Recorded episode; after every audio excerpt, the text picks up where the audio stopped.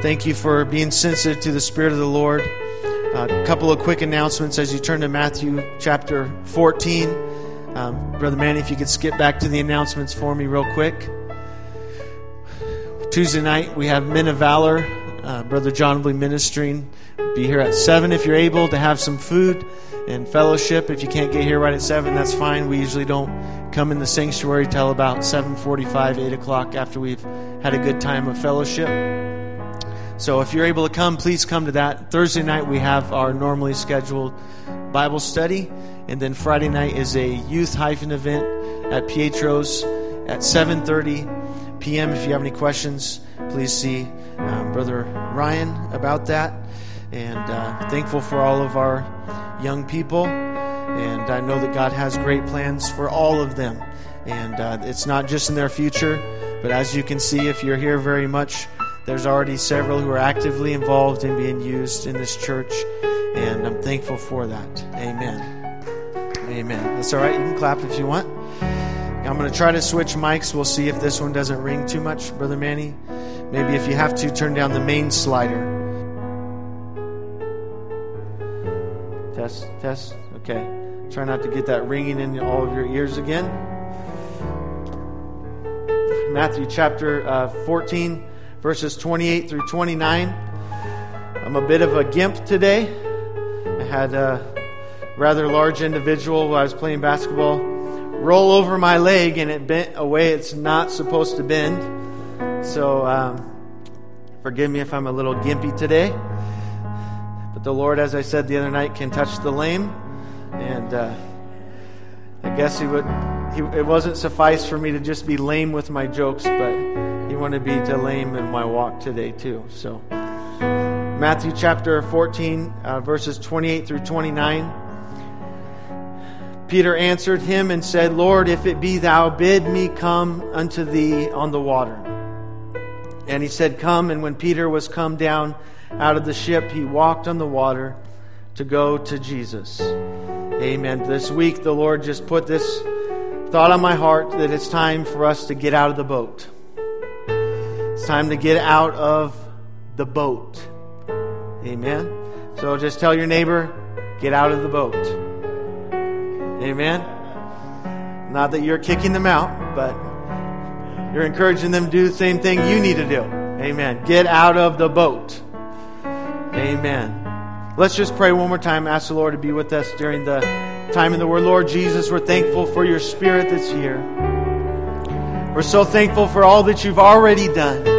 Lord, you've already done many, many miracles in this place. And Lord, I just pray that as we examine your Word today, that you will quicken our hearts and our minds to be more full of faith than we've ever been before. To be excited about our future in you, Jesus to be willing to see what it is you have for each and every one of us. To get out of our comfort zone, to get beyond the familiar and the known, and to get out and do what you're doing, to walk in faith and not by sight. To step into the supernatural and into the miraculous, Lord. Not just, Lord, words that we're using to exaggerate or have Christian catchphrases, but Lord, there are things beyond our ability. There are things that are only possible in the supernatural today, that are only possible as your Spirit empowers us and enables us, Lord. Things we're not able to do without you. And so, in the next few moments, Lord, I pray that you'll lift our faith, that you'll minister by your Spirit to our hearts and our minds to see that there is so much more than we've ever imagined possible if we'll simply get beyond our comfort zone. We'll get beyond what's familiar and we'll get out and do what you're doing. We'll get out and be where you're at. We'll have enough faith to walk on this on water and to walk upon the situations, Lord, that are in our lives. To step onto the stormy sea and to go where you have gone, Lord. Lord, we're believing you for great things today. We're trusting you for great things, Lord. In Jesus' name. In Jesus' name. Amen. Before we're seated, let's just praise Him one more time. Thank you, Lord Jesus. Thank you, Lord Jesus.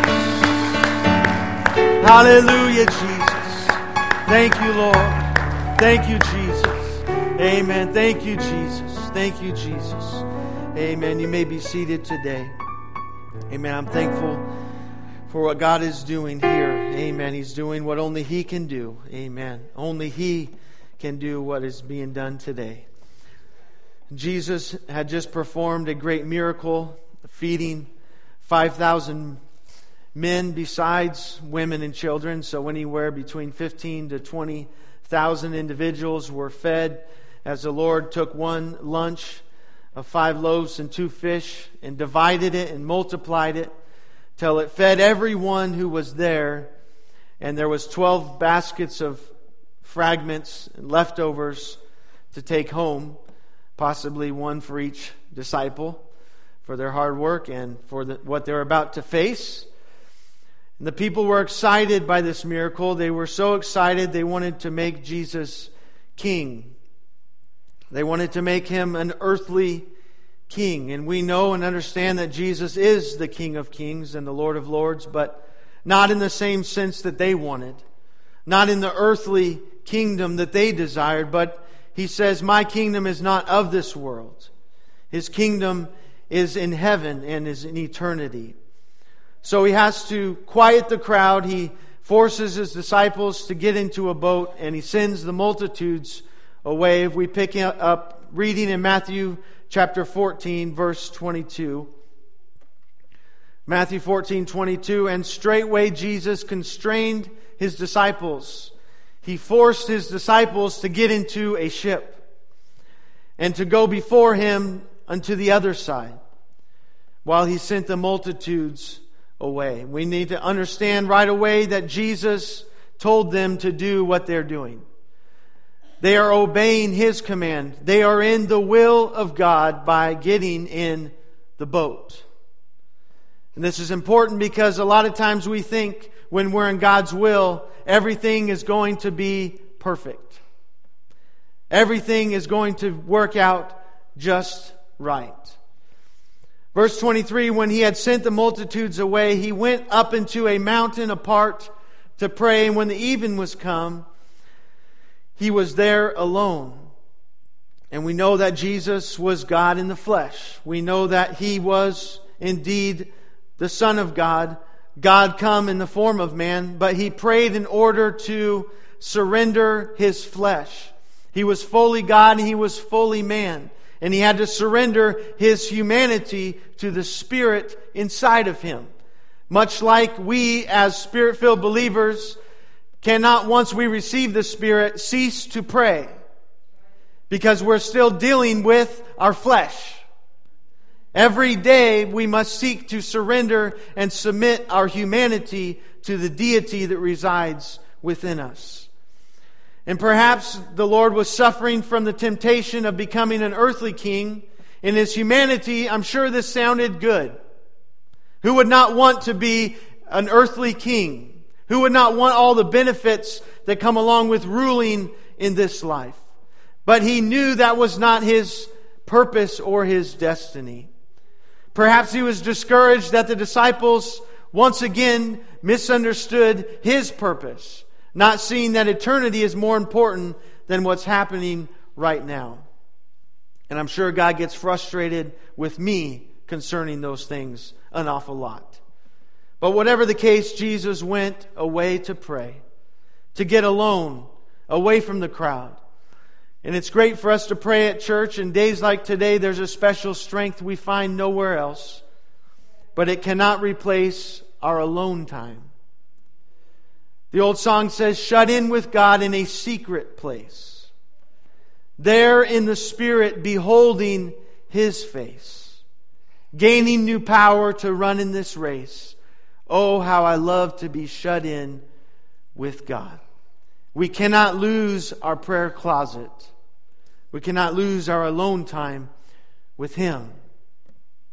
Verse 24 goes on to tell us the ship was now in the midst of the sea, tossed with waves, for the wind was contrary. And again, here they are in the will of God, following His direction, His plan and they find themselves in the middle of a ferocious storm. The disciples learned that day that just because God says to do it doesn't mean it's always smooth sailing. In this case, literally. Sometimes things get harder before they get easier doing God's will. Sometimes it looks like everything in life is against us when we're heading the direction Jesus has told us to go. Sometimes it seems as though we'll perish before we get to the other side. Sometimes it seems like Jesus has flat out forgotten about us. Head in this direction, and then he went and started doing his own thing. Where are you now, Lord? You dropped me off, you sent me on my way, and you have left me. Where are you? Where are you? Have you ever asked yourself that? In the middle of a situation that's not easy, uh, Jesus, hello, did you forget about me? Because you told me to go this way, and I'm going that way, and this is not happening. We're about to die over here. Verse 25 tells us in the fourth watch of the night, Jesus went out unto them, walking on the sea. Now, we probably, if we've been living for the Lord for a while, have heard this story a bunch, and sometimes the temptation is to just shut it out because I've heard it. Another sermon about Jesus walking on the water. Woo, tell me something new. But just try to imagine you're out in the middle of an ocean. Well, in the, a, a, lake, I believe, is more, they call it a sea, but um, not like the ocean, like the Pacific Ocean. Obviously, they're going to get to another side. They're just crossing over. But there's a storm that is raging to the point where they feel like they are going to die. And Jesus comes walking on the water. If that would not freak you out, you're not being honest. Oh no, I know Jesus can do everything. That wouldn't surprise me. You're oversaved. You're not being honest. As the song, country song says, if you'll believe that, I have some oceanfront property for you in Arizona.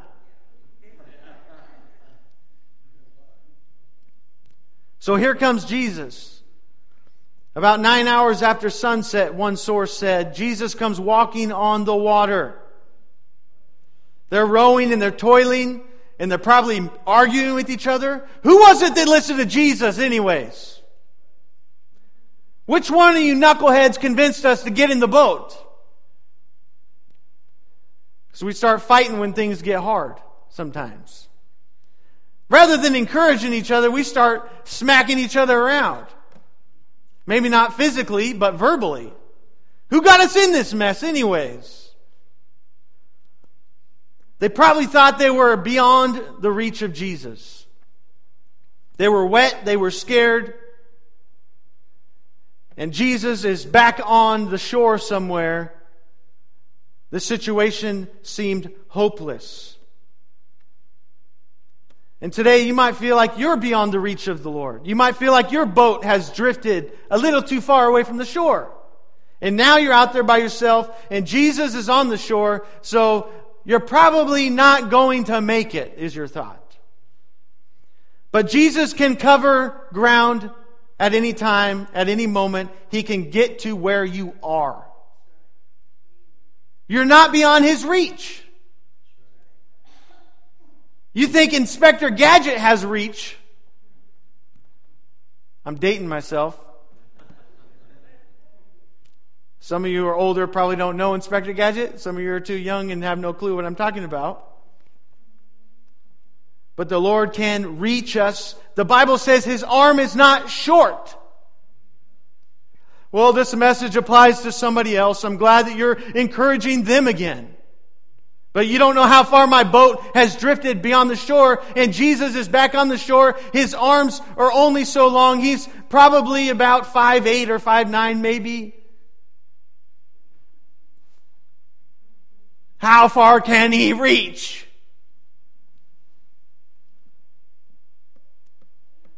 The water they presumed would be their grave became a sidewalk for Jesus. A, cr- a crossing, a dangerous crossing, but a crossing. When the Lord rose from the dead, he put all things under his feet. He has authority over whatever we are facing today. We do not have to succumb to the storm. The storm cannot take our life if we call on Jesus. Cannot. If we resist Him, if we ignore Him, if we row the other way, we're on our own. And we may die. But if we call out to Jesus, He can save us. More than can, He will save us. In verse 26, when the disciples saw Him walking on the sea, they were troubled, saying, It is a spirit, and they cried out for fear. What else could it be? It's not a person. Walking on the water, walking on the waves in the middle of this storm, that cannot be a person. And all you people too full of faith to understand that, again, good for you. But I would probably be a little bit afraid and guessing it's either some kind of pizza I ate or it's a spirit because certainly it's not a person. People don't walk on water. If you don't believe me, try it in a safe environment like the bathtub. Okay, start out with about a foot of water. Don't go do it in deep water. But straightway, verse 27, Jesus spoke unto them and said, Be of good cheer, it is I, be not afraid. Be of good cheer, Jesus, really? We're out here rowing. We've been out here for hours. We're rowing and we're tired and we're about ready to die, and you tell me to be of good cheer, Jesus.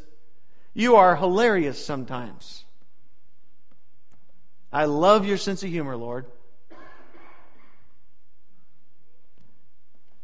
And again, if, you're, if it's too far removed from you to understand the illustration, sometimes in the middle of our situation, the Lord tells us to be of good cheer, and we will not be of good cheer. We are in a bad mood, and we are going to stay in a bad mood. We are mad, and we're going to hold on to it like it's life or death. You are not going to convince me to smile. I will bite the inside of my cheek if I have to. You will not make me smile right now because I am mad at you. Be of good cheer. Not going to happen. I'm going to be mad. I'm going to prove how mad I am.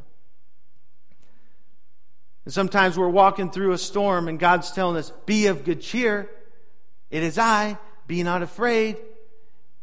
And instead of just worshiping Him and celebrating and rejoicing, we continue to, how can I put it nicely? My lip is curling.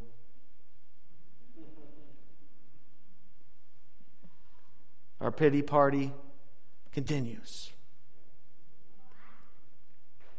Because it's a choice fear or faith. It's your choice, and your choice alone. It's my choice, and my choice alone. Nobody can make me happy, and nobody can take my faith. I have to choose to trust. In an article in the Christian Post, Pastor Rick McDaniel, who I don't know who he is besides his article in the Christian Post, but I'll give you his name. Says in the Gospels, 125 times Jesus says something is an imperative statement like, love others. That's a command, right? That's imperative. That's not optional. 125 times, statements like this are on a number of different topics or themes. The number one theme, 21 times, is a variation of don't be afraid. Fear not. Have courage. 21 times the Lord encourages us in one way or another to fear not. And the closest to that in the imperatives is only eight times love your neighbor. So as a church, we know about loving our neighbor. It's drilled into us. It's, it's something we're always thinking about. But you know that the Lord said almost three times as often, don't be afraid.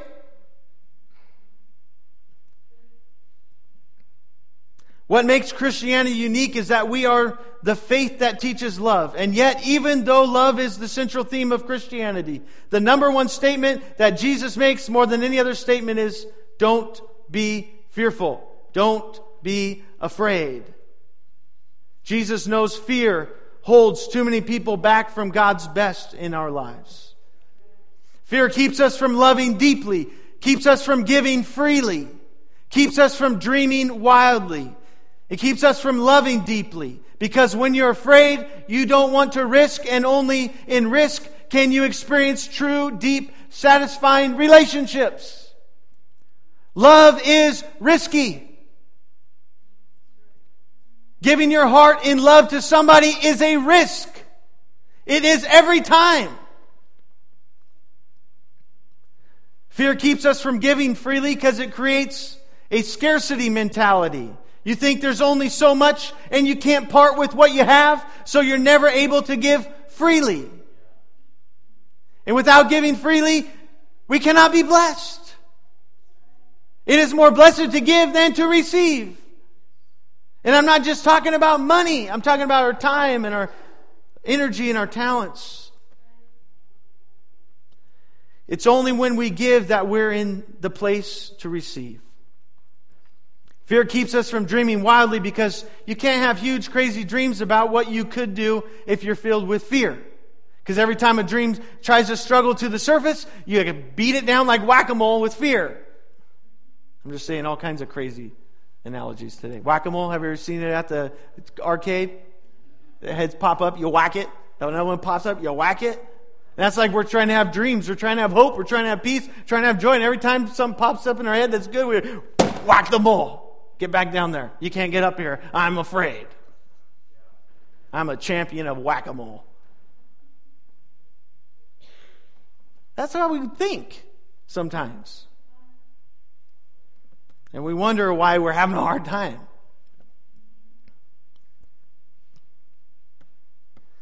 The idea of taking risks when we're full of fear, something we hate to even think about, so we play it safe and miss out miss out on what God wants us to have. So it's time for us to have more faith than fear. Can we agree today to have more faith than fear? To trust God more than any other source. If it's in His Word, to believe it more than anything else. Just settle it in your mind. God's Word is true. And if you want to take the time to really study it, you'll find that science supports the Word of God. It does not contradict it. But if you want to just take my word for it, save yourself a lot of hours of looking into it like I did, just trust it. Just say if it, the Word of God says it, I believe it, that's it. You'll save yourself a lot of fear.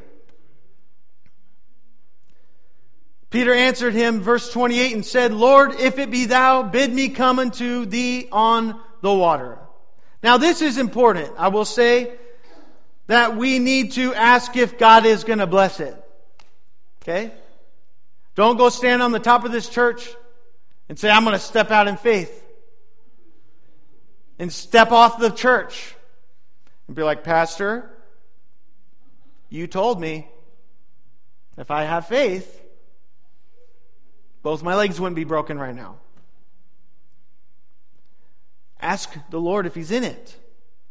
Peter said, If it's you, bid me come unto thee on the water. And if Jesus said, No, just hang out in the boat for a minute, I'll be right there, Peter, Peter probably would have stayed put. But Peter had a habit of acting first and thinking later, which is sometimes good with faith. He did this with his mouth too. Spoke, then thought. And some of us have that disease. Brian Regan says it's like watching a flock of birds leave the mouth and wishing you could catch all of them and put them back in. But you can't. The words have escaped and they're out there to do whatever they're going to do. The point is that sometimes when we think about it too much, it causes us not to act. The Lord speaks, tells us to do something, and if we'll do it right away, we'll probably be successful, but we begin to think about it. Hmm. I wonder if that will really work. If I witness to that person over there, they look a little bit far from God. They don't look like they're going to have anything to do with what I say. They're probably going to think I'm weird and maybe even say something mean. Eh, that wasn't Jesus. And we justify it we move on. Our logic is getting in the way. We can't see their heart, but God can. When God says to do something, we need to act immediately. The longer we wait, the more we're going to come up with other ideas. Again, Peter's like, Is it you, Jesus? Okay, out of the boat. Walking on the water. He's doing great. Everything's cool. Because he's not thinking about it. If Peter would have stopped and asked the other disciples in the boat, they probably would have said, Don't do it, Peter. Don't, please. You're going to embarrass yourself. You're going to embarrass us. And if your mom was here, she'd be shaking her head. What is wrong with you, Peter? I raised you different than this. If Peter would have asked a marine biologist, they would have said, No, Peter, you're not genetically disposed to walk on top of the water. These other animals, they live in the ocean, not on the ocean. I don't know if you noticed that, Peter. You see a bunch of other animals around here? They're in the water, they live there. You don't have gills, you don't have webbed feet. Stay in the boat. What's your problem? If you ask a geophysicist, the geophysicist would say the laws of gravity and your lack of buoyancy on water are problematic to your success in this endeavor. Please, Peter, stay in the boat. If it would have been available, and Peter could have done what we do a lot of times, I don't know what that is. Google it. I'm going to Google it because Google is never wrong, especially Wikipedia. Never wrong. If Peter would have Googled it, can man walk on water? I'm guessing the top response would be questions stupid people ask. You're a moron, Peter. Have you ever seen a man walk on water. Okay, what's my point? If you're asking other people if you should do what God is telling you to do, most often, they're not going to think it's a good idea. Now, if it's really safe, like, oh, be kind to people, yeah, they're going to agree that's a good idea. But there's things God asks us to do that defy logic.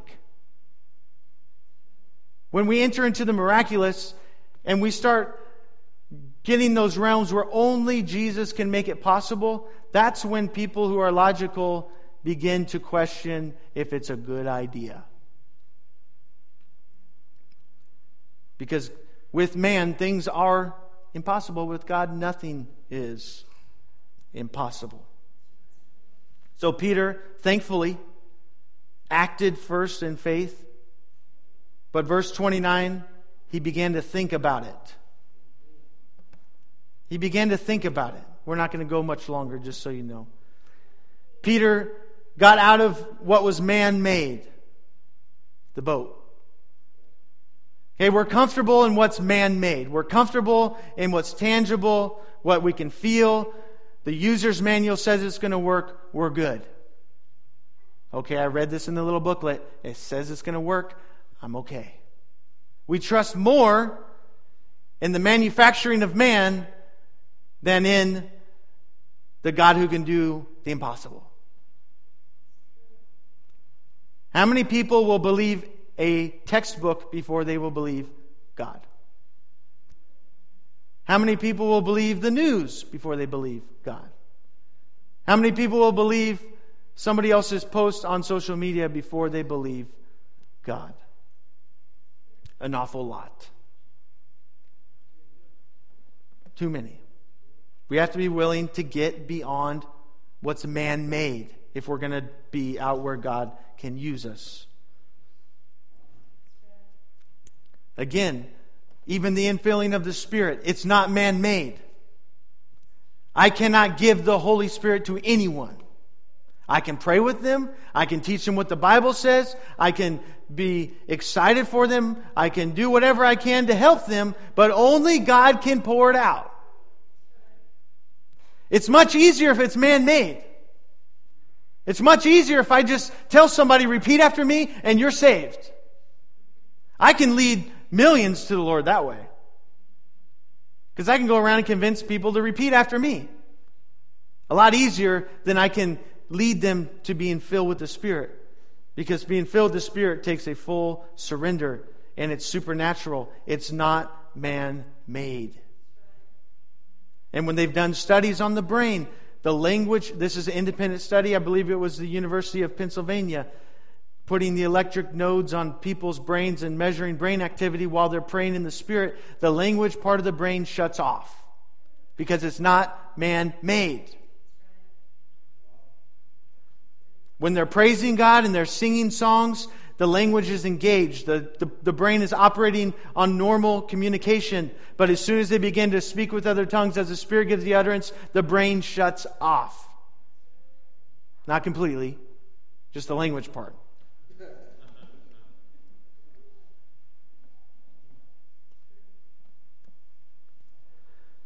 And I don't know if it was so much Peter's desire to be part of the miraculous and just be able to walk on water and have a story for his grandchildren. I don't think it's probably that.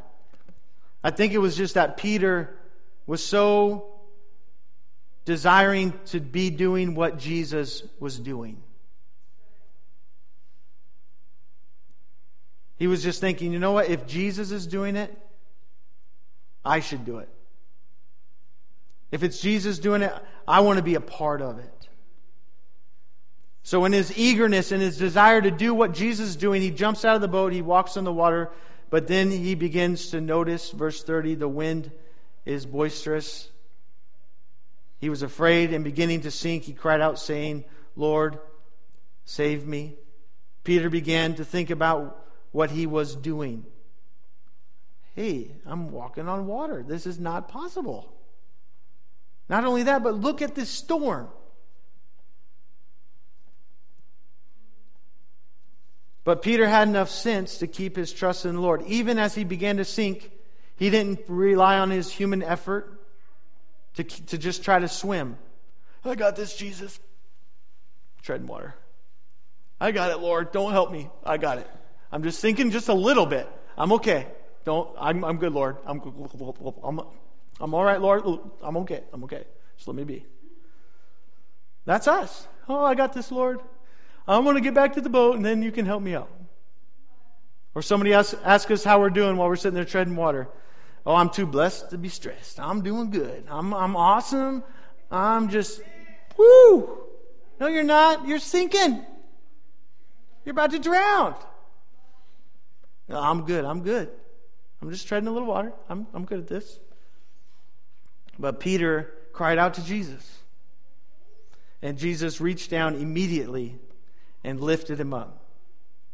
Verse 31 tells us Immediately Jesus stretched forth his hand and caught him and said unto him, O thou of little faith, wherefore didst thou doubt? And though Peter received a little bit of a rebuke for not having enough faith to walk all the way to Jesus, guess who had a lot less faith? Eleven others sitting in the boat. Eleven others who would never get to say, Hey, you know what I did one day? Walked on water. No big deal. I just walked on the water. Just me, you know. No big deal. Go back to doing what you're doing. But if you ever think about it, I walked on water. What have you done lately? Oh, you were sitting in the boat. That's right. You didn't do anything. You were just scared.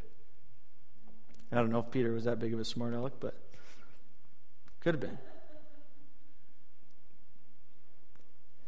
And when they were coming the ship, Jesus and Peter come back.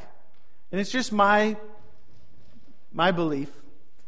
I don't know if all the other accounts, any of them would uh, say that this was the case, but I think after Jesus picked up Peter from sinking, that they walked back together. So Peter had this pattern got out of the boat, walked on water, sank, and walked on water. Sometimes we begin to sink and we're like, the enemy comes in and tries to tell us, oh, you're done. You lost your chance.